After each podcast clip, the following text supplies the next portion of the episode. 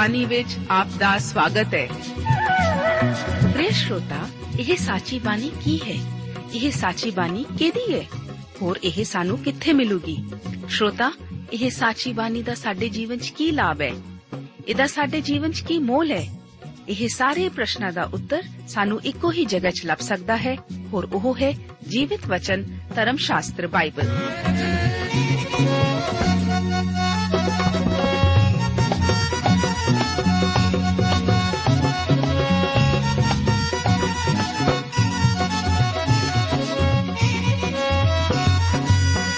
ਧਰਮ ਸ਼ਾਸਤਰ ਬਾਈਬਲ।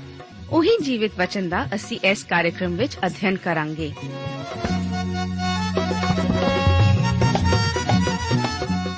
ਤੇ ਹੁਣ ਪਵਿੱਤਰ ਸ਼ਾਸਤਰ ਬਾਈਬਲ ਦਾ ਅਧਿਐਨ ਸ਼ੁਰੂ ਕਰਨ ਤੋਂ ਪਹਿਲਾਂ, ਆਈਏ ਅਸੀਂ ਆਪਣੇ ਮਨਾਂ ਨੂੰ ਤਿਆਰ ਕਰੀਏ ਇਸ ਭਜਨ ਦੁਆਰਾ।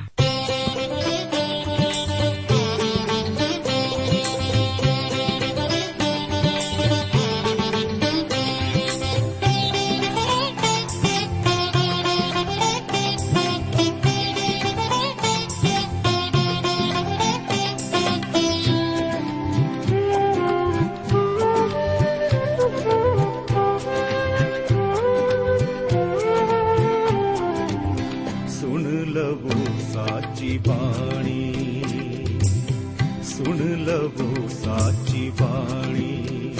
ਇਹ ਹੈ ਯਿਸੂ ਦੀ ਕਹਾਣੀ। ਇਹ ਹੈ ਯਿਸੂ ਦੀ ਕਹਾਣੀ। ਸੁਣ ਲਵੋ ਸਾਚੀ ਬਾਣੀ। ਸੁਣ ਲਵੋ ਸਾਚੀ ਬਾਣੀ।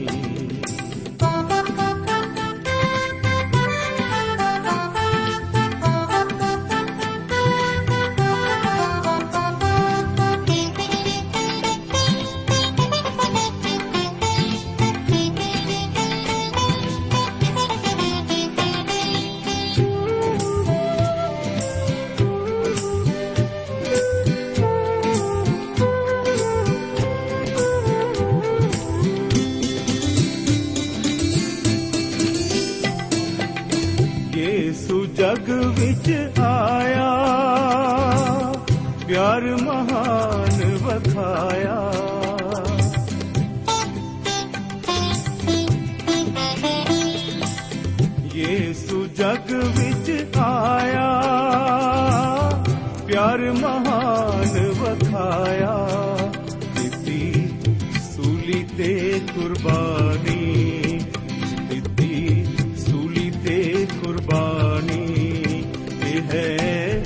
ਯਿਸੂ ਦੀ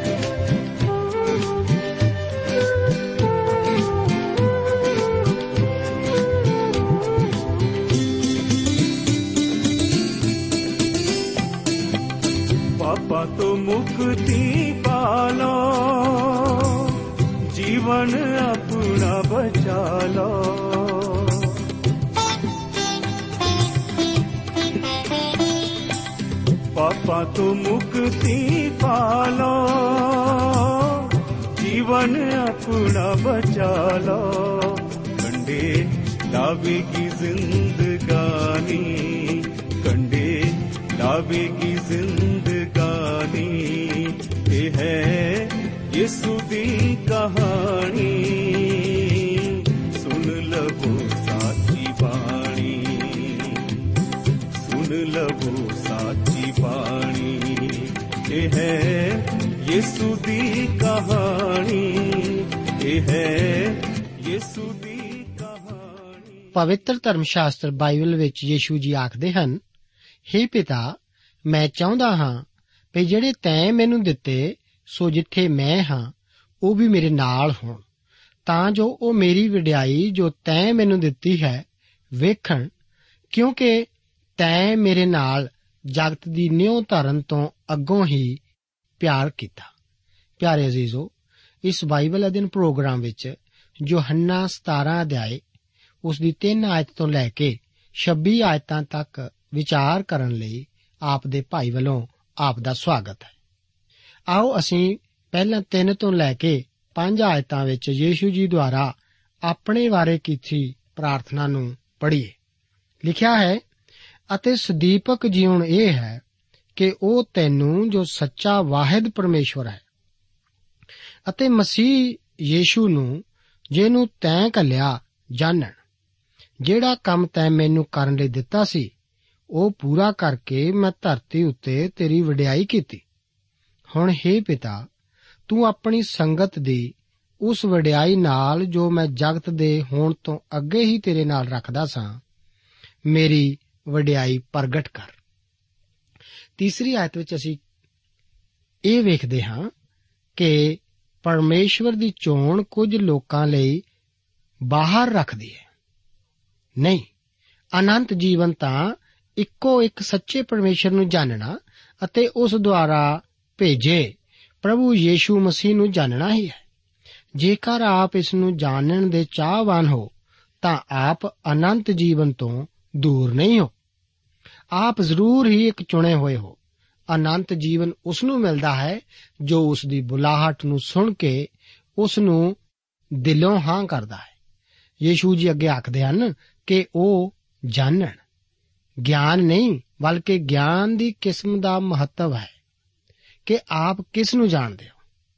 ਕੀ ਆਪ ਯੀਸ਼ੂ ਮਸੀਹ ਨੂੰ ਜਾਣਦੇ ਹੋ?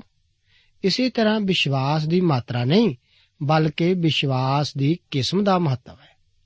ਇਹ ਵਿਸ਼ਵਾਸ ਤਾਂ ਸਿਰਫ ਪ੍ਰਭੂ ਯੀਸ਼ੂ ਮਸੀਹ ਵਿੱਚ ਹੀ ਹੋ ਸਕਦਾ ਹੈ। ਮਸੀਹ ਵਿੱਚ ਪਾਇਆ ਜਾਣ ਵਾਲਾ ਆਨੰਦ ਆਪ ਨੂੰ ਨਹੀਂ ਬਚਾਉਂਦਾ। ਇਹ ਤਾਂ ਮਸੀਹ ਹੀ ਹੈ ਜੋ ਬਚਾਉਂਦਾ ਹੈ। ਨਾ ਹੀ ਇਹ ਮਸੀਹ ਵਿੱਚ ਆਪ ਦਾ ਵਿਸ਼ਵਾਸ ਹੈ। ਭਾਵੇਂ ਇਸ ਵਿੱਚ ਸਹਾਇਕ ਜ਼ਰੂਰ ਸਿੱਧ ਹੁੰਦਾ ਹੈ। ਇਹ ਤਾਂ ਮਸੀਹ ਦਾ ਲਹੂ ਅਤੇ ਉਸ ਦੀ ਯੋਗਤਾ ਹੀ ਹੈ। ਬਚਾਉਣ ਵਾਲਾ ਸਿਰਫ ਮਸੀਹ ਹੀ ਹੈ। ਅਸਲੀਅਤ ਦਾ ਗਿਆਨ ਅਤੇ ਉਸ ਗਿਆਨ ਵੱਲ ਸਾਡੀ ਹਾਂ ਹੀ ਵਿਸ਼ਵਾਸ ਹੈ, ਜੋ ਕਿ ਵਚਨ ਦੇ ਸੁਣਨ ਤੋਂ ਆਉਂਦਾ ਹੈ। ਵਿਸ਼ਵਾਸ ਮਸੀਹ ਉੱਤੇ ਆਪਣਾ ਖੁਦ ਦਾ ਮੁਕਤੀਦਾਤਾ ਹੋਣ ਲਈ ਭਰੋਸਾ ਹੀ ਹੈ। ਅਨੰਤ ਜੀਵਨ ਪਰਮੇਸ਼ਰ ਨੂੰ ਅਤੇ ਯੀਸ਼ੂ ਮਸੀਹ ਨੂੰ ਜਾਣਨਾ ਹੀ ਹੈ। ਉਸ ਨੂੰ ਜਾਣਨ ਤੋਂ ਭਾਵ ਮਸੀਹ ਦੀ ਕਿਰਪਾ ਅਤੇ ਉਸ ਦੇ ਗਿਆਨ ਵਿੱਚ ਵਧਣ ਤੋਂ ਹੈ। ਇਹ ਸਾਨੂੰ ਨਿਸ਼ਚਿਤਤਾ ਦੇ ਸਥਾਨ ਉੱਤੇ ਲਿਆ ਖੜਾ ਕਰਦਾ ਹੈ। ਮੁਕਤੀ ਦੀ ਨਿਸ਼ਚਿਤਤਾ ਤੋਂ ਬਗੈਰ ਜਾਂ ਤਾਂ ਕੋਈ ਬਿਨਾ ਬਚਿਆ ਹੈ ਜਾਂ ਫਿਰ ਮਸੀਹ ਵਿੱਚ ਅਜੇ ਨਿਆਣਾ ਹੀ ਹੈ। ਇਸ ਹਾਲਤ ਵਿੱਚ ਉਹਨਾਂ ਨੂੰ ਉਸ ਸਥਾਨ ਵੱਲੋਂ ਵਧਣ ਦੀ ਜ਼ਰੂਰਤ ਹੁੰਦੀ ਹੈ, ਜਿੱਥੇ ਕਿ ਉਹ ਜਾਣ ਸਕਣ ਕਿ ਉਹ ਬਚਾਏ ਜਾ ਚੁੱਕੇ ਹਨ। ਇਸ ਤਰ੍ਹਾਂ ਸਦੀਪਕ ਜੀਵਨ ਅਸਲੀ, ਸੱਚੇ ਪਰਮੇਸ਼ਵਰ ਅਤੇ ਯੀਸ਼ੂ ਮਸੀਹ ਨੂੰ ਜਾਣਨਾ ਹੀ ਹੈ। ਇਸੇ ਕਰਕੇ ਪਰਮੇਸ਼ਵਰ ਦੀ ਬਾਣੀ ਦਾ ਅਧਿਐਨ ਬਹੁਤ ਮਹੱਤਵਪੂਰਨ ਹੈ। ਚਾਰ ਆਇਤ ਵਿੱਚ ਯੀਸ਼ੂ ਜੀ ਆਪਣੀ ਆਖਰੀ ਰਿਪੋਰਟ ਪਿਤਾ ਦੇ ਹੱਥ ਵਿੱਚ ਦੇ ਰਹੇ ਜਾਪਦੇ ਹਨ। ਇਸ ਤਰ੍ਹਾਂ ਦੀਆਂ ਗੱਲਾਂ ਦਾ ਉਹ ਜ਼ਿਕਰ ਕਰ ਰਹੇ ਹਨ, ਜੋ ਕਿ ਅਜੇ ਦੇਖਣ ਵਿੱਚ ਜਾਪਦੀਆਂ ਹੀ ਨਹੀਂ। ਸਲੀਬ ਉੱਤੇ ਉਹਨਾਂ ਕਿਹਾ ਸੀ ਕਿ ਪੂਰਾ ਹੋਇਆ ਹੈ, ਜਿਸ ਦਾ ਭਾਵ ਸਾਡੇ ਛੁਟਕਾਰੇ ਦਾ ਪੂਰਾ ਹੋਣ ਤੋਂ ਹੈ। ਜੋ ਕੁਝ ਵੀ ਜ਼ਰੂਰੀ ਸੀ, ਉਹ ਕਰ ਹਟੇ। ਉਸ ਦੇ ਪੂਰੇ ਕੀਤੇ ਕੰਮ ਵਿੱਚ ਅਸੀਂ ਹੋਰ ਕੁਝ ਵੀ ਜੋੜ ਨਹੀਂ ਸਕਦੇ। ਇਸ ਕਰਕੇ ਮੁਕਤੀ ਦੀ ਖੁਸ਼ਖਬਰੀ ਵਿੱਚ ਪਰਮੇਸ਼ਵਰ ਸਾਨੂੰ ਕੁਝ ਕਰਨ ਨੂੰ ਨਹੀਂ ਆਖ ਰਿਹਾ। ਪਰ ਇਸ ਵਿੱਚ ਤਾਂ ਪਰਮੇਸ਼ਵਰ ਸਾਨੂੰ ਪਹਿਲਾਂ ਹੀ ਪੂਰੇ ਕੀਤੇ ਕੰਮ ਬਾਰੇ ਦੱਸ ਰਿਹਾ ਹੈ। ਇਹ ਤਾਂ ਆਪ ਦੇ ਉਸ ਲਈ ਹਾਂ ਕਰਨ ਦੀ ਗੱਲ ਹੈ ਜੋ ਕਿ ਆਪ ਨੂੰ ਬਚਾਉਂਦਾ ਹੈ। ਫਿਲੀਪੀਆਂ ਦੀ ਪੱਤਰੀ, ਉਸ ਦੇ 2 ਅਧਿਆਏ ਵਿੱਚ ਯੀਸ਼ੂ ਜੀ ਦੁਆਰਾ ਆਪਣੇ ਆਪ ਨੂੰ ਸਖਣਾ ਕਰਨ ਦਾ ਜ਼ਿਕਰ ਹੈ। ਕੁਝ ਇਸ ਦਾ ਭਾਵ ਉਸ ਦੁਆਰਾ ਆਪਣੇ ਆਪ ਨੂੰ ਆਪਣੇ ਦੇਵੀਤਵ ਤੋਂ ਖਾਲੀ ਕਰਨਾ ਲੈਂਦੇ ਹਨ। ਪਰ ਯੋਹੰਨਾ ਸਾਫ਼-ਸਾਫ਼ ਦੱਸਦਾ ਹੈ ਕਿ ਸ਼ਬਦ ਦੇ ਧਾਰੀ ਹੋਇਆ। ਇਸ ਤਰ੍ਹਾਂ ਮਰੀਮ ਦੀ ਗੋਦ ਵਿੱਚ ਛੋਟਾ ਬਾਲਕ ਪਰਮੇਸ਼ਵਰ ਹੈ। ਉਹ 99.9% ਹੀ ਨਹੀਂ, ਬਲਕਿ 100% ਹੀ ਪਰਮੇਸ਼ਵਰ ਸੀ ਅਤੇ ਇਸੇ ਤਰ੍ਹਾਂ ਹੈ ਵੀ। ਫਿਰ ਉਸਨੇ ਕਿਸ ਚੀਜ਼ ਤੋਂ ਆਪਣੇ ਆਪ ਨੂੰ ਸਖਣਾ ਕੀਤਾ? ਆਪਣੇ ਦੇਵੀ ਤਪ ਦੇ ਵਿਸ਼ੇਸ਼ ਅਧਿਕਾਰਾਂ ਤੋਂ। ਉਸਨੇ ਆਪਣੇ ਤੇਜ ਨੂੰ ਇੱਕ ਪਾਸੇ ਰੱਖ ਛੱਡਿਆ ਸੀ। ਅਸੀਂ ਉਸ ਦੇ ਜਨਮ ਦੇ ਦੌਰਾਨ ਉਸ ਨੂੰ ਦੇਖਣ ਲਈ ਆਏ। ਅਯਾਲੀਆਂ, ਜੋਤਸ਼ੀਆਂ ਅਤੇ ਸਵਰਗਦੂਤਾਂ ਦਾ ਹੀ ਜ਼ਿਕਰ ਕਰਦੇ ਰਹਿੰਦੇ ਹਨ। ਪਰ ਅਸਲ ਵਿੱਚ ਤਾਂ ਸਾਰੀ ਸ੍ਰਿਸ਼ਟੀ ਉਸ ਨੂੰ ਸਿਰ ਝੁਕਾ ਕੇ ਉੱਥੇ ਡੰਡੌਤ ਕਰਨ ਲਈ ਹਾਜ਼ਰ ਹੋਣੀ ਚਾਹੀਦੀ ਸੀ। ਅਕਸਰ ਸਿਆਸੀ ਆਗੂਆਂ ਦੇ ਜਨਾਜ਼ੇ ਤੇ ਹੀ ਸੰਸਾਰ ਦੇ ਹਰ ਕੋਨੇ ਤੋਂ ਲੋਕ ਇਕੱਠੇ ਹੁੰਦੇ ਹਨ। ਅਸਲ ਵਿੱਚ ਯੀਸ਼ੂ ਜੀ ਦੇ ਜਨਮ ਤੇ ਅਜਿਹਾ ਹੋਣਾ ਚਾਹੀਦਾ ਸੀ, ਕਿਉਂਕਿ ਉਹ ਤੇਜ ਵਾਲਾ ਪ੍ਰਭੂ ਸੀ। ਪਰ ਉਸਨੇ ਆਪਣੇ ਤੇਜ ਨੂੰ ਇੱਕ ਪਾਸੇ ਧਰ ਕੇ ਇਸ ਤੋਂ ਆਪਣੇ ਆਪ ਨੂੰ ਸਖਣਾ ਕਰ ਦਿੱਤਾ ਸੀ। ਇਸ ਸਮੇਂ ਉਹ ਵਾਪਸ ਸਵਰਗ ਵਿੱਚ ਆਪਣੇ ਤੇਜ ਵਿੱਚ ਪਰਤਣ ਲਈ ਤਿਆਰ ਹਨ। 17 ਅਧਿਆਏ ਉਸ ਦੀਆਂ 6 ਤੋਂ ਲੈ ਕੇ 19 ਆਇਤਾਂ ਵਿੱਚ ਯੀਸ਼ੂ ਜੀ ਆਪਣੇ ਚੇਲਿਆਂ ਲਈ ਇਸ ਤਰ੍ਹਾਂ ਪ੍ਰਾਰਥਨਾ ਕਰਦੇ ਹਨ। ਇੱਥੇ ਲਿਖਿਆ ਹੈ, ਜਿਹੜੇ ਮਨੁੱਖ ਤੈਂ ਜਗਤ ਵਿੱਚੋਂ ਮੈਨੂੰ ਦਿੱਤੇ, ਉਹਨਾਂ ਉੱਤੇ ਮੈਂ ਤੇਰਾ ਨਾਮ ਪ੍ਰਗਟ ਕੀਤਾ। ਉਹ ਤੇਰੇ ਸਨ ਅਤੇ ਤੈਂ ਉਹ ਮੈਨੂੰ ਦਿੱਤੇ, ਪਰ ਉਹਨਾਂ ਨੇ ਤੇਰੇ ਵਚਨ ਦੀ ਪਾਲਣਾ ਕੀਤੀ ਹੈ। ਹੁਣ ਉਹਨਾਂ ਨੇ ਜਾਣਿਆ ਭਈ ਜੋ ਕੁਝ ਤੈਂ ਮੈਨੂੰ ਦਿੱਤਾ ਹੈ, ਸਭ ਉਹ ਤੇਰੀ ਵੱਲੋਂ ਹੈ। ਕਿਉਂਕਿ ਜਿਹੜੀਆਂ ਗੱਲਾਂ ਤੈਂ ਮੈਨੂੰ ਦਿੱਤੀਆਂ, ਉਹ ਮੈਂ ਉਹਨਾਂ ਨੂੰ ਦਿੱਤੀਆਂ ਹਨ ਅਤੇ ਉਹਨਾਂ ਨੇ ਮੰਨ ਲਈਆਂ ਅਤੇ ਸੱਚ ਜਾਣਿਆ, ਜੋ ਮੈਂ ਤੇਰੀ ਵੱਲੋਂ ਆਇਆ ਅਤੇ ਉਹਨਾਂ ਪ੍ਰਤੀਤ ਕੀਤੀ ਜੋ ਤੈਂ ਮੈਨੂੰ ਕੱਲਿਆ ਮੈਂ ਉਹਨਾਂ ਲਈ ਬੇਨਤੀ ਕਰਦਾ ਹਾਂ। ਮੈਂ ਜਗਤ ਦੇ ਲਈ ਨਹੀਂ, ਪਰ ਉਹਨਾਂ ਲਈ ਬੇਨਤੀ ਕਰਦਾ ਹਾਂ, ਜੋ ਤੈਂ ਮੈਨੂੰ ਦਿੱਤੇ ਹਨ, ਕਿਉਂ ਜੋ ਉਹ ਤੇਰੇ ਹਨ? ਮੇਰੀਆਂ ਸਾਰੀਆਂ ਚੀਜ਼ਾਂ ਤੇਰੀਆਂ ਹਨ ਅਤੇ ਤੇਰੀਆਂ ਮੇਰੀਆਂ ਹਨ, ਔਰ ਉਹਨਾਂ ਵਿੱਚ ਮੇਰੀ ਵਡਿਆਈ ਹੋਈ ਹੈ। ਮੈਂ ਅੱਗੇ ਨੂੰ ਜਗਤ ਵਿੱਚ ਨਹੀਂ, ਪਰ ਇਹ ਜਗਤ ਵਿੱਚ ਹਨ ਅਤੇ ਮੈਂ ਤੇਰੇ ਕੋਲ ਆਉਂਦਾ ਹਾਂ। हे ਪਵਿੱਤਰ ਪਿਤਾ, ਆਪਣੇ ਹੀ ਉਸ ਨਾਮ ਨਾਲ ਜਿਹੜਾ ਤੈਂ ਮੈਨੂੰ ਦਿੱਤਾ, ਉਹਨਾਂ ਦੀ ਰੱਖਿਆ ਕਰ।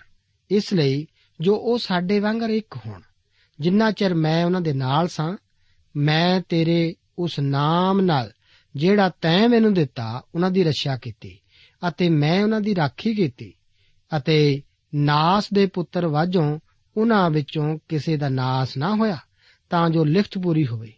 ਪਰ ਹੁਣ ਮੈਂ ਤੇਰੇ ਕੋਲ ਆਉਂਦਾ ਹਾਂ ਅਤੇ ਮੈਂ ਜਗਤ ਵਿੱਚ ਇਹ ਗੱਲਾਂ ਆਖਦਾ ਹਾਂ ਤਾਂ ਜੋ ਮੇਰੀ ਖੁਸ਼ੀ ਉਹਨਾਂ ਵਿੱਚ ਪੂਰੀ ਹੋਵੇ। ਮੈਂ ਤੇਰਾ ਵਚਨ ਉਹਨਾਂ ਨੂੰ ਦਿੱਤਾ ਹੈ ਔਰ ਜਗਤ ਨੇ ਉਹਨਾਂ ਨਾਲ ਵੈਰ ਕੀਤਾ। ਕਿਉਂ ਜੋ ਉਹ ਜਗਤ ਦੇ ਨਹੀਂ ਹਨ? ਜਿਵੇਂ ਮੈਂ ਜਗਤ ਦਾ ਨਹੀਂ ਹਾਂ, ਮੈਂ ਇਹ ਬੇਨਤੀ ਨਹੀਂ ਕਰਦਾ, ਜੋ ਤੂੰ ਉਹਨਾਂ ਨੂੰ ਜਗਤ ਵਿੱਚੋਂ ਚੁੱਕ ਲਵੇਂ, ਪਰ ਇਹ ਜੋ ਤੂੰ ਦੁਸ਼ਟ ਤੋਂ ਉਹਨਾਂ ਦੀ ਰੱਖਿਆ ਕਰੇ। ਪਰ ਇਹ ਜੋ ਤੂੰ ਦੁਸ਼ਟ ਤੋਂ ਉਹਨਾਂ ਦੀ ਰੱਖਿਆ ਕਰੇ। ਉਹ ਜਗਤ ਦੇ ਨਹੀਂ, ਜਿਵੇਂ ਮੈਂ ਜਗਤ ਦਾ ਨਹੀਂ ਹਾਂ, ਉਹਨਾਂ ਨੂੰ ਸਚਾਈ ਨਾਲ ਪਵਿੱਤਰ ਕਰ। ਤੇਰਾ ਵਚਨ ਸਚਾਈ ਹੈ। ਜਿਸ ਤਰ੍ਹਾਂ ਤੈਂ ਮੈਨੂੰ ਜਗਤ ਵਿੱਚ ਘੱਲਿਆ, ਮੈਂ ਵੀ ਉਹਨਾਂ ਨੂੰ ਜਗਤ ਵਿੱਚ ਘੱਲਿਆ। ਅਤੇ ਉਹਨਾਂ ਦੇ ਕਾਰਨ ਮੈਂ ਆਪ ਨੂੰ ਸੰਕਲਪ ਕਰਦਾ ਹਾਂ, ਤਾਂ ਜੋ ਉਹ ਵੀ ਸਚਾਈ ਵਿੱਚ ਸੰਕਲਪ ਹੋਣ। ਇੱਥੇ 9 11 ਅਤੇ 12 ਆਇਤਾਂ ਵਿੱਚ ਦੁਬਾਰਾ ਫਿਰ ਚੋਣ ਦੇ ਵਿਸ਼ੇ ਦਾ ਜ਼ਿਕਰ ਹੈ। ਇੱਥੇ ਲਿਖਿਆ ਹੈ, ਜੋ ਤੈਂ ਮੈਨੂੰ ਦਿੱਤੇ ਸਨ, ਜਿਹੜਾ ਤੈਂ ਮੈਨੂੰ ਦਿੱਤਾ।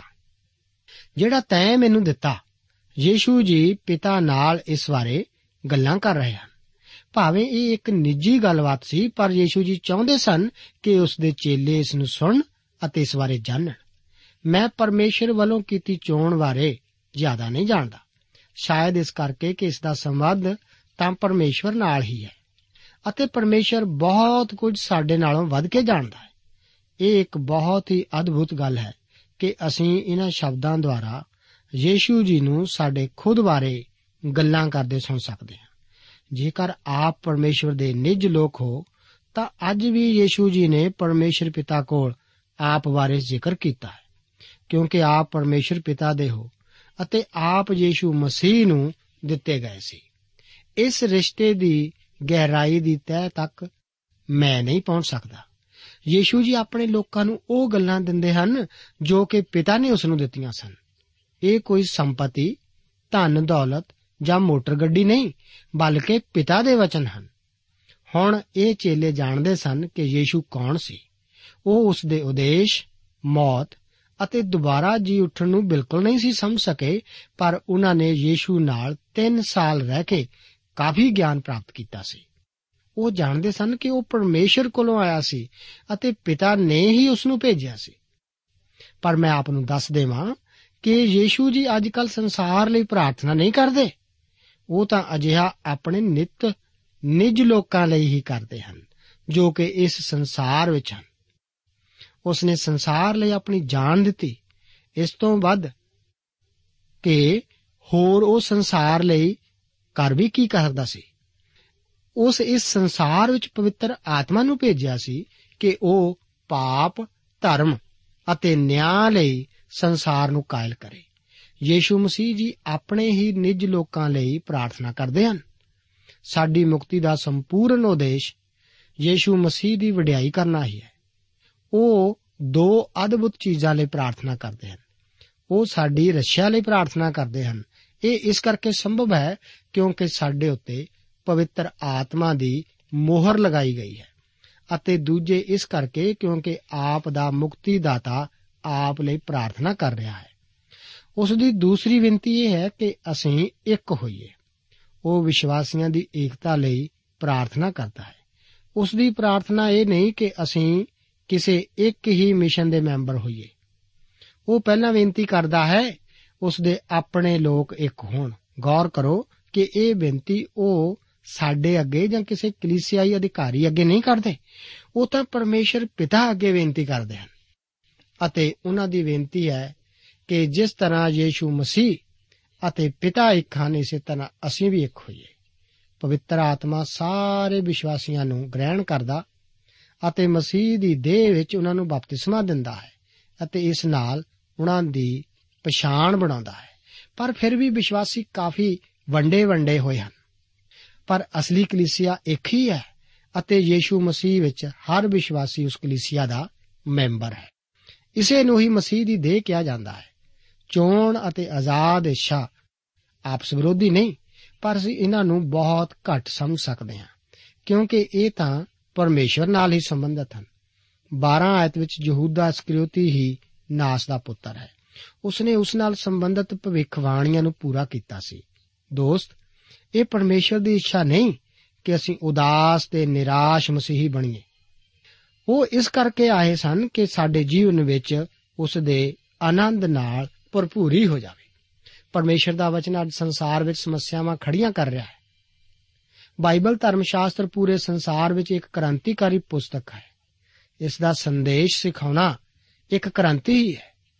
ਜੋ ਇਹ ਦਿਸਣਾ ਚਾਹੁੰਦਾ ਹੈ ਕਿ ਆਪਣੇ ਆਪ ਨੂੰ ਆਪ ਨਹੀਂ ਬਚਾ ਸਕਦੇ। ਸਿਰਫ ਯੀਸ਼ੂ ਮਸੀਹ ਹੀ ਬਚਾ ਸਕਦਾ ਹੈ। ਆਪ ਨਹੀਂ, ਬਲਕਿ ਯੀਸ਼ੂ ਮਸੀਹ ਹੀ ਸੰਸਾਰ ਨੂੰ ਬਿਹਤਰ ਬਣਾ ਸਕਦਾ ਹੈ। ਸੰਸਾਰ ਇਹ ਸੁਣਨਾ ਪਸੰਦ ਨਹੀਂ ਕਰਦਾ, ਕਿਉਂਕਿ ਪ੍ਰਦੂਸ਼ਣ ਤਾਂ ਮਨੁੱਖ ਦੇ ਦਿਲ ਵਿੱਚ ਹੀ ਹੈ। ਅੱਗੇ 15 ਆਇਤ ਵਿੱਚ ਦੁਸ਼ਟ ਤੋਂ ਸਾਡੀ ਰੱਖਿਆ ਕਰਨ ਲਈ ਪ੍ਰਾਰਥਨਾ ਕਰਦੇ ਹਨ। ਸਾਡੀ ਇਸ ਸੰਸਾਰ ਵਿੱਚ ਰੱਖਿਆ ਕਰਕੇ ਵਡਿਆਈ ਲੈ ਰਿਹਾ ਹੈ। ਇਸ ਤਰ੍ਹਾਂ ਇਹ ਉਸ ਦੁਆਰਾ ਸਾਨੂੰ ਉੱਪਰ ਉਠਾਉਣ ਤੋਂ ਵੀ ਵੱਧ ਵਡਿਆਈ ਉਸ ਦੀ ਕਰ ਰਿਹਾ ਹੈ। ਪ੍ਰਕਾਸ਼ ਦੀ ਪੋਥੀ ਉਸ ਦਾ 22 ਅਧਿਆਏ, ਉਸ ਦੀ 17 ਆਇਤ ਵਿੱਚ, ਆਤਮਾ ਤੇ ਲਾੜੀ ਆਖਦੀ ਹੈ, ਪ੍ਰਭੂ ਯੀਸ਼ੂ ਆ। ਕਿਉਂਕਿ ਪਵਿੱਤਰ ਆਤਮਾ ਇਸ ਸੰਸਾਰ ਤੋਂ ਦੁਖੀ ਹੈ।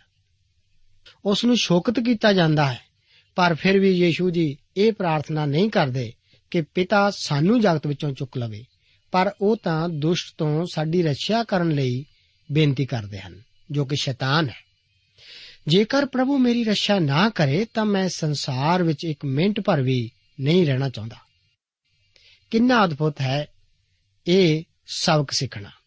ਸੱਚਮੁੱਚ ਇੱਥੇ ਜੀਣਾ ਬਹੁਤ ਮੁਸ਼ਕਲ ਹੈ। ਯਿਸੂ ਜੀ ਨੇ ਵੀ ਇਹੋ ਹੀ ਦੱਸਿਆ ਸੀ, ਪਰ ਉਹ ਇਹ ਵੀ ਆਖਦੇ ਹਨ ਕਿ ਹੌਸਲਾ ਰੱਖੋ, ਮੈਂ ਜਗਤ ਨੂੰ ਜਿੱਤ ਲਿਆ ਹੈ। ਸਾਡਾ ਸੰਸਾਰ ਵਿੱਚੋਂ ਚੁੱਕੇ ਜਾਣਾ ਕਿੰਨਾ ਆਸਾਨ ਹੈ। ਪਰ ਕੀ ਇਹ ਇੱਕ ਅਸਲੀ ਚਮਤਕਾਰ ਨਹੀਂ ਕਿ ਸਾਡੀ ਸੰਸਾਰ ਵਿੱਚ ਰੱਖਿਆ ਕੀਤੀ ਜਾਂਦੀ ਹੈ? ਇਹ ਸਿੱਖਣ ਨਾਲ ਅਸੀਂ ਆਪਣੀਆਂ ਸਮੱਸਿਆਵਾਂ, ਮੁਸ਼ਕਲਾਂ ਅਤੇ ਪ੍ਰੀਖਿਆਵਾਂ ਨਾਲ ਹੋਰ ਵੀ ਚੰਗੀ ਤਰ੍ਹਾਂ ਜੁੜ ਸਕਦੇ ਹਾਂ। ਪ੍ਰਭੂ ਯੀਸ਼ੂ ਜੀ ਨੇ ਸਾਡੇ ਲਈ ਪ੍ਰਾਰਥਨਾ ਕੀਤੀ ਹੈ ਕਿ ਸੰਸਾਰ ਵਿੱਚ ਸਾਡੀ ਦੁਸ਼ਟ ਤੋਂ ਰੱਖਿਆ ਕੀਤੀ ਜਾਵੇ। ਜਿੰਨਾ ਜ਼ਿਆਦਾ ਅਸੀਂ ਇਸ ਨੂੰ ਜਾਣਾਂਗੇ, ਉਨਾ ਹੀ ਜ਼ਿਆਦਾ ਅਸੀਂ ਪਰਮੇਸ਼ਰ ਦੀ ਇੱਛਾ ਨੂੰ ਪੂਰਾ ਕਰਦੇ ਅਤੇ ਉਸ ਦੇ ਉਦੇਸ਼ ਦੀ ਪੂਰਤੀ ਕਰਦੇ ਜਾਵਾਂਗੇ। 17 ਆਇਤ ਵਿੱਚ ਪਵਿੱਤਰ ਕਰਨ ਦਾ ਜ਼ਿਕਰ ਹੈ ਜਿਸ ਦਾ ਭਾਵ ਅੱਡ ਕਰਨ ਤੋਂ ਹੁੰਦਾ ਹੈ। ਇੱਕ ਵਿਸ਼ਵਾਸੀ ਸੰਸਾਰ ਤੋਂ ਅੱਡ ਕੀਤਾ ਗਿਆ ਹੈ। ਅਜਿਹਾ ਪਰਮੇਸ਼ਰ ਦੇ ਵਚਨ ਦੁਆਰਾ ਕੀਤਾ ਜਾਂਦਾ ਹੈ। ਜਿਉਂ-ਜਿਉਂ ਆਪ ਪਰਮੇਸ਼ਰ ਦੀ ਬਾਣੀ ਨੂੰ ਪੜ੍ਹਦੇ ਹੋ, ਆਪ ਦੀ ਆਪਣੇ ਆਪ ਨੂੰ ਇੱਕ ਖਾਸ ਸੇਵਾ ਲਈ ਅੱਡ ਕਰਨ ਲਈ ਅਗਵਾਈ ਕੀਤੀ ਜਾਂਦੀ ਹੈ। ਅਸੀਂ ਉਸ ਦੀ ਬਾਣੀ ਨੂੰ ਜਾਣਦੇ ਹੋਏ ਵੀ ਅਤੇ ਉਸ ਦੇ ਪ੍ਰਤੀ ਆਗਿਆਕਾਰੀ ਹੋ ਕੇ ਹੀ ਪਰਮੇਸ਼ਰ ਦੀ ਸੇਵਾ ਕਰ ਸਕਦੇ ਹਾਂ। ਸਾਨੂੰ ਸੰਸਾਰ ਵਿੱਚ ਇੱਕ ਗਵਾਹੀ ਦੇ ਲਈ ਹੀ ਘੱਲਿਆ ਗਿਆ ਹੈ। ਪ੍ਰਭੂ ਯੀਸ਼ੂ ਮਸੀਹ ਜੀ ਨੇ ਆਪਣੇ ਆਪ ਨੂੰ ਸਾਡੇ ਨਾਲ ਆਪਣੀ ਪਛਾਣ ਬਣਾਉਣ ਲਈ ਅੱਡ ਕੀਤਾ ਅਤੇ ਸਾਨੂੰ ਵੀ ਚਾਹੀਦਾ ਹੈ ਕਿ ਇਸ ਸੰਸਾਰ ਵਿੱਚ ਉਸ ਨਾਲ ਆਪਣੀ ਪਛਾਣ ਬਣਾਉਣ ਲਈ ਅਸੀਂ ਵੀ ਆਪਣੇ ਆਪ ਨੂੰ ਇਸ ਸੰਸਾਰ ਤੋਂ ਅੱਡ ਕਰੀਏ। ਅੱਗੇ 20 ਤੋਂ ਲੈ ਕੇ 26 ਆਇਤਾਂ ਵਿੱਚ ਯੀਸ਼ੂ ਜੀ ਕਲੀਸਿਆ ਲਈ ਇਸ ਤਰ੍ਹਾਂ ਪ੍ਰਾਰਥਨਾ ਕਰਦੇ ਹਨ। ਪਰਮੇਸ਼ਰ ਦੇ ਵਚਨ ਵਿੱਚ ਲਿਖਿਆ ਹੈ ਮੈਂ ਨਿਰਾ ਇਹਨਾਂ ਲਈ ਹੀ ਬੇਨਤੀ ਨਹੀਂ ਕਰਦਾ, ਪਰ ਉਹਨਾਂ ਲਈ ਵੀ ਜਿਹੜੇ ਇਹਨਾਂ ਦੇ ਵਚਨ ਨਾਲ ਮੇਰੇ ਉੱਤੇ ਨੇਚਾ ਕਰਨਗੇ। ਜੋ ਉਹ ਸਭ ਇੱਕੋ ਹੋਣ, ਜਿਸ ਤਰ੍ਹਾਂ ਹੈ ਪਿਤਾ, ਤੂੰ ਮੇਰੇ ਵਿੱਚ ਹੈ ਤੇ ਮੈਂ ਤੇਰੇ ਵਿੱਚ ਹਾਂ। ਜੋ ਉਹ ਵੀ ਸਾਡੇ ਵਿੱਚ ਹੋਣ, ਤਾਂ ਜੋ ਜਗਤ ਸੱਤ ਮੰਨੇ ਪਈ ਤੈਂ ਮੈਨੂੰ ਕੱਲਿਆ ਅਤੇ ਜਿਹੜੀ ਵਡਿਆਈ ਤੈਂ ਮੈਨੂੰ ਦਿੱਤੀ ਹੈ, ਉਹ ਮੈਂ ਉਹਨਾਂ ਨੂੰ ਦਿੱਤੀ ਹੈ ਤਾਂ ਜੋ ਉਹ ਇੱਕੋ ਹੋਣ, ਜਿਸ ਤਰ੍ਹਾਂ ਅਸੀਂ ਇੱਕੋ ਹਾਂ। ਮੈਂ ਉਹਨਾਂ ਵਿੱਚ ਅਤੇ ਤੂੰ ਮੇਰੇ ਵਿੱਚ, ਤਾਂ ਕਿ ਉਹ ਸਿੱਧ ਹੋ ਕੇ ਇੱਕ ਹੋ ਜਾਣ ਪਈ ਜਗਤ ਜਾਣ ਲਵੇ, ਜੋ ਮੈਨੂੰ ਕੱਲਿਆ ਉਹਨਾਂ ਨਾਲ ਪਿਆਰ ਕੀਤਾ, ਜਿਵੇਂ ਤੈਂ ਮੇਰੇ ਨਾਲ ਪਿਆਰ ਕੀਤਾ। हे ਪਿਤਾ, ਮੈਂ ਚਾਹੁੰਦਾ ਹਾਂ ਕਿ ਜਿਹੜੇ ਤੈਂ ਮੈਨੂੰ ਦਿੱਤੇ, ਸੋ ਜਿੱਥੇ ਮੈਂ ਹਾਂ, ਉਹ ਵੀ ਮੇਰੇ ਨਾਲ ਹੋਣ, ਤਾਂ ਜੋ ਉਹ ਮੇਰੀ ਵਡਿਆਈ, ਜੋ ਤੈਂ ਮੈਨੂੰ ਦਿੱਤੀ ਹੈ, ਵੇਖਣ। ਕਿਉਂਕਿ ਤੈਂ ਮੇਰੇ ਨਾਲ ਜਗਤ ਦੀ ਨਿਉ ਧਰਨ ਤੋਂ ਅੱਗੋਂ ਹੀ ਪਿਆਰ ਕੀਤਾ। हे ਪਿਤਾ, ਧਰਮੀ ਪਿਤਾ, ਜਗਤ ਨੇ ਤੈਨੂੰ ਨਹੀਂ ਜਾਣਿਆ, ਪਰ ਮੈਂ ਤੈਨੂੰ ਜਾਣਿਆ ਅਤੇ ਇਹਨਾਂ ਨੇ ਜਾਣਿਆ ਪਈ ਤੈਂ ਮੈਨੂੰ ਕੱਲਿਆ ਔਰ ਮੈਂ ਤੇਰਾ ਨਾਮ ਇਹਨਾਂ ਉੱਤੇ ਪ੍ਰਗਟ ਕੀਤਾ ਅਤੇ ਪ੍ਰਗਟ ਕਰਾਂਗਾ ਤਾਂ ਜਿਸ ਪ੍ਰੇਮ ਨਾਲ ਤੈਂ ਮੈਨੂੰ ਪਿਆਰ ਕੀਤਾ, ਸੋਈ ਉਹਨਾਂ ਵਿੱਚ ਹੋਵੇ ਅਤੇ ਮੈਂ ਉਹਨਾਂ ਵਿੱਚ ਹੋਵਾਂ।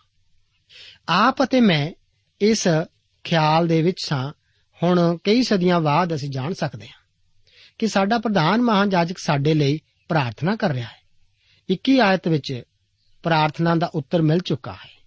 ਵਿਸ਼ਵਾਸੀ ਮਸੀਹ ਵਿੱਚ ਇੱਕ ਹਨ, ਕਿਉਂਕਿ ਕਲੀਸਿਆ ਇੱਕੋ ਦੇ ਹੀ ਹੈ।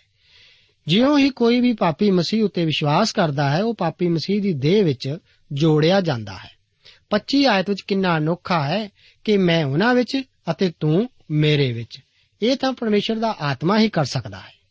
ਜੋ ਕਿ ਇੱਕ ਪਿਤਾ ਪਰਮੇਸ਼ਰ ਅਤੇ ਯੀਸ਼ੂ ਮਸੀਹ ਵਿੱਚ ਹੈ, ਉਹੀ ਇਸ ਇੱਕ ਵਿਸ਼ਵਾਸੀ ਅਤੇ ਪ੍ਰਭੂ ਯੀਸ਼ੂ ਮਸੀਹ ਵਿੱਚ ਹੋਣਾ ਚਾਹੀਦਾ ਹੈ। ਇਸ ਦਾ ਅਰਥ ਇਹ ਹੈ ਕਿ ਪਰਮੇਸ਼ਰ ਆਪ ਨੂੰ ਇੰਨਾ ਹੀ ਪ੍ਰੇਮ ਕਰਦਾ ਹੈ, ਜਿੰਨਾ ਕਿ ਪ੍ਰਭੂ ਯੀਸ਼ੂ ਮਸੀਹ ਨੂੰ। ਪ੍ਰਭੂ ਯੀਸ਼ੂ ਮਸੀਹ ਦੀ ਮਹਿਮਾ ਨੂੰ ਤੱਕਣਾ ਹੀ ਇੱਕ ਵਿਸ਼ਵਾਸੀ ਨੂੰ ਸੰਤੁਸ਼ਟ ਕਰੇਗਾ। ਮੂਸਾ ਨੇ ਪਰਮੇਸ਼ਰ ਦੇ ਤੇਜ ਨੂੰ ਦੇਖਣ ਲਈ ਆਖਿਆ, ਫਿਲਿਪਸ ਨੇ ਪਿਤਾ ਨੂੰ ਦੇਖਣਾ ਚਾਹਿਆ ਕਈ ਵਾਰ ਇਸ ਤੇਜ ਦੀ ਇੱਕ ਝਲਕ ਬੁੱਢੀ ਮਾਈ ਦੀ ਪੀਂਗ ਜਾਂ ਸੂਰਜ ਦੇ ਛਿਪਣ ਵੇਲੇ ਅਸੀਂ ਵੇਖਦੇ ਹਾਂ। ਜਰਾ ਸੋਚੋ ਕਿ ਕਿਹੋ ਜਿਹਾ ਉਹ ਦ੍ਰਿਸ਼ ਹੋਵੇਗਾ ਜਦੋਂ ਅਸੀਂ ਉਸ ਦੀ ਹਜ਼ੂਰੀ ਵਿੱਚ ਉਸ ਦੇ ਤੇਜ ਨੂੰ ਦੇਖਾਂਗੇ। ਪਰ ਯੀਸ਼ੂ ਜੀ ਦੀ ਮਹਾਨ ਦਿਲੀ ਖਾਹਿਸ਼ ਇਹੀ ਹੈ ਕਿ ਉਸ ਦਾ ਪਿਆਰ ਉਹਨਾਂ ਦੇ ਜੀਵਨਾਂ ਵਿੱਚ ਪ੍ਰਗਟ ਹੋਵੇ, ਜਿਨ੍ਹਾਂ ਨੂੰ ਉਸ ਦੇ ਛੁਟਕਾਰਾ ਦਿਲਾਇਆ ਸੀ। ਇਹੀ ਸਾਨੂੰ ਉਸ ਦੇ ਅੱਗੇ ਡੰਡੌਤ ਕਰਨ ਨੂੰ ਮੂੰਹ ਪਰਨੇ ਡੇਗ ਸਕਦਾ ਹੈ। ਮੇਰੇ ਦੋਸਤ ਆਪ ਦੇ ਜੀਵਨ ਦੁਆਰਾ ਉਸ ਦੇ ਪਿਆਰ ਨੂੰ ਕਿੰਨਾ ਪ੍ਰਗਟ ਕੀਤਾ ਜਾਂਦਾ ਹੈ। ਇਬਰਾਨੀਆਂ ਦੀ ਪੱਤਰੀ ਦੀ ਇਹੀ ਮਹਾਨ ਸੱਚਾਈ ਹੈ। ਜਦੋਂ ਵੀ ਪੁਰਾਣੇ ਨੇਮ ਵਿੱਚ ਮਹਾਨ ਜਾਜਕ ਪਰਮੇਸ਼ਰ ਦੀ ਹਜ਼ੂਰੀ ਵਿੱਚ ਜਾਂਦਾ ਸੀ, ਤਦ ਉਹ ਸਾਰੇ ਇਸرائیਲੀਆਂ ਦੇ ਨਾਵਾਂ ਨੂੰ ਆਪਣੇ ਨਾਲ ਚੁੱਕ ਕੇ ਲੈ ਜਾਂਦਾ ਸੀ। ਪਰ ਪ੍ਰਭੂ ਸਾਨੂੰ ਸਿਰਫ ਆਪਣੇ ਮੋਢਿਆਂ ਉੱਤੇ ਹੀ ਨਹੀਂ, ਬਲਕਿ ਆਪਣੀ ਛਾਤੀ ਦਿਲ ਉੱਤੇ ਵੀ ਲਗਾਈ ਰੱਖਦਾ ਹੈ। ਉਸ ਕੋਲ ਸਾਡਾ ਸਾਰਾ ਅਖਤਿਆਰ ਹੈ। ਅਤੇ ਉਹ ਸਾਨੂੰ ਪਿਆਰ ਕਰਦਾ ਹੈ। ਬਾਣੀ ਦੱਸਦੀ ਹੈ ਕਿ ਉਹ ਉਹਨਾਂ ਦਾ ਜਿਹੜੇ ਉਹਦੇ ਰਾਹੀਂ ਪਰਮੇਸ਼ਰ ਦੇ ਕੋਲ ਆਉਂਦੇ ਹਨ, ਪੂਰਾ ਪੂਰਾ ਨਿਸਤਾਰਾ ਕਰ ਸਕਦਾ ਹੈ। ਕਿਉਂ ਜੋ ਉਹ ਉਹਨਾਂ ਦੀ ਸਿਫਾਰਿਸ਼ ਕਰਨ ਨੂੰ ਸਦਾ ਜ਼ਿੰਦਾ ਹੈ। ਮੇਰੇ ਦੋਸਤ, ਵੇਖੋ, ਮਸੀਹ ਹੀ ਸਾਨੂੰ ਬਚਾਉਣ ਦੇ ਯੋਗ ਹੈ, ਕਿਉਂਕਿ ਉਸ ਕੋਲ ਸਮਰੱਥਾ ਅਤੇ ਇਖਤਿਆਰ ਹੈ। ਆਪ ਵੀ ਵਚਨ ਲਈ, ਉਸ ਮੁਕਤੀ ਲਈ ਉਸੇ ਕੋਲ ਆਵੋ। ਉਹ ਆਪ ਦਾ ਆਨੰਦ ਪੂਰਾ ਕਰੇਗਾ। ਪ੍ਰਭੂ ਆਪ ਨੂੰ ਅੱਜ ਦੇ ਇਹਨਾਂ ਵਚਨਾਂ ਨਾਲ ਬਰਕਤ ਦੇਵੇ।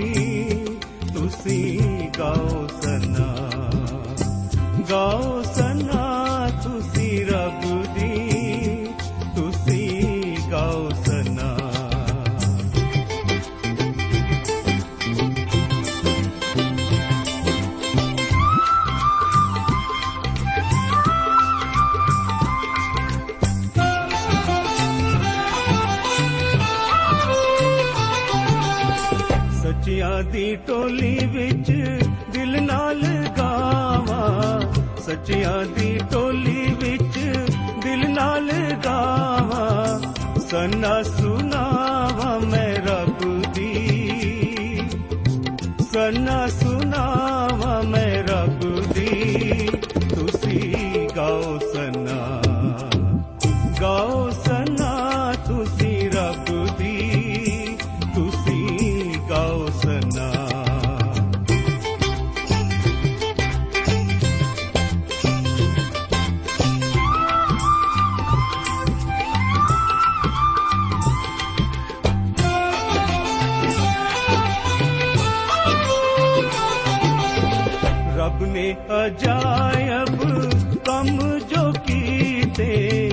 ਰੱਬ ਨੇ ਅਜਾਇਬ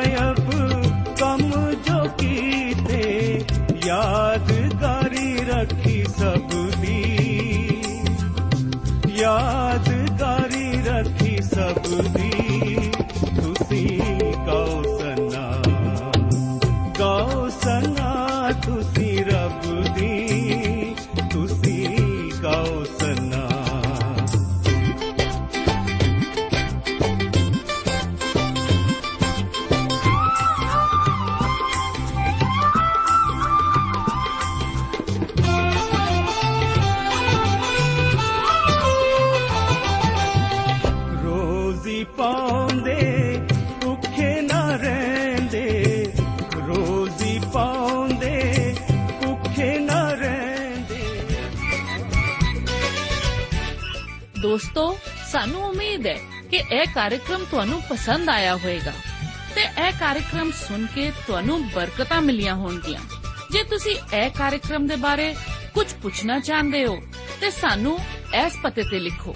Programme Sachi Bani, post box number 1715 sector 36 Chandigarh 160036 ਪਤਾ ਇੱਕ ਵਾਰ ਫੇਰ ਸੁਣ ਲਓ। Programme Sachi Bani post box number 1715 sector 36 Chandigarh 160036 ਸਾਡਾ ਈਮੇਲ ਪਤਾ ਹੈ punjabi.ttb@twr.in ਪਤਾ ਇੱਕ ਵਾਰ ਫੇਰ ਸੁਣ ਲਓ punjabi.ttb@twr.in ਹੁਣ ਸਾਡੇ ਪ੍ਰੋਗਰਾਮ ਦਾ ਸਮੇਂ ਸਮਾਪਤ ਹੁੰਦਾ ਹੈ ਉਮੀਦ ਹੈ ਅਗਲੇ ਪ੍ਰੋਗਰਾਮ ਵਿੱਚ ਤੁਹਾਡੇ ਨਾਲ ਫੇਰ ਪੇਂਟ ਹੋਏਗੀ। ਰੱਬ ਤੁਹਾਨੂੰ ਬਰਕਤ ਦੇ।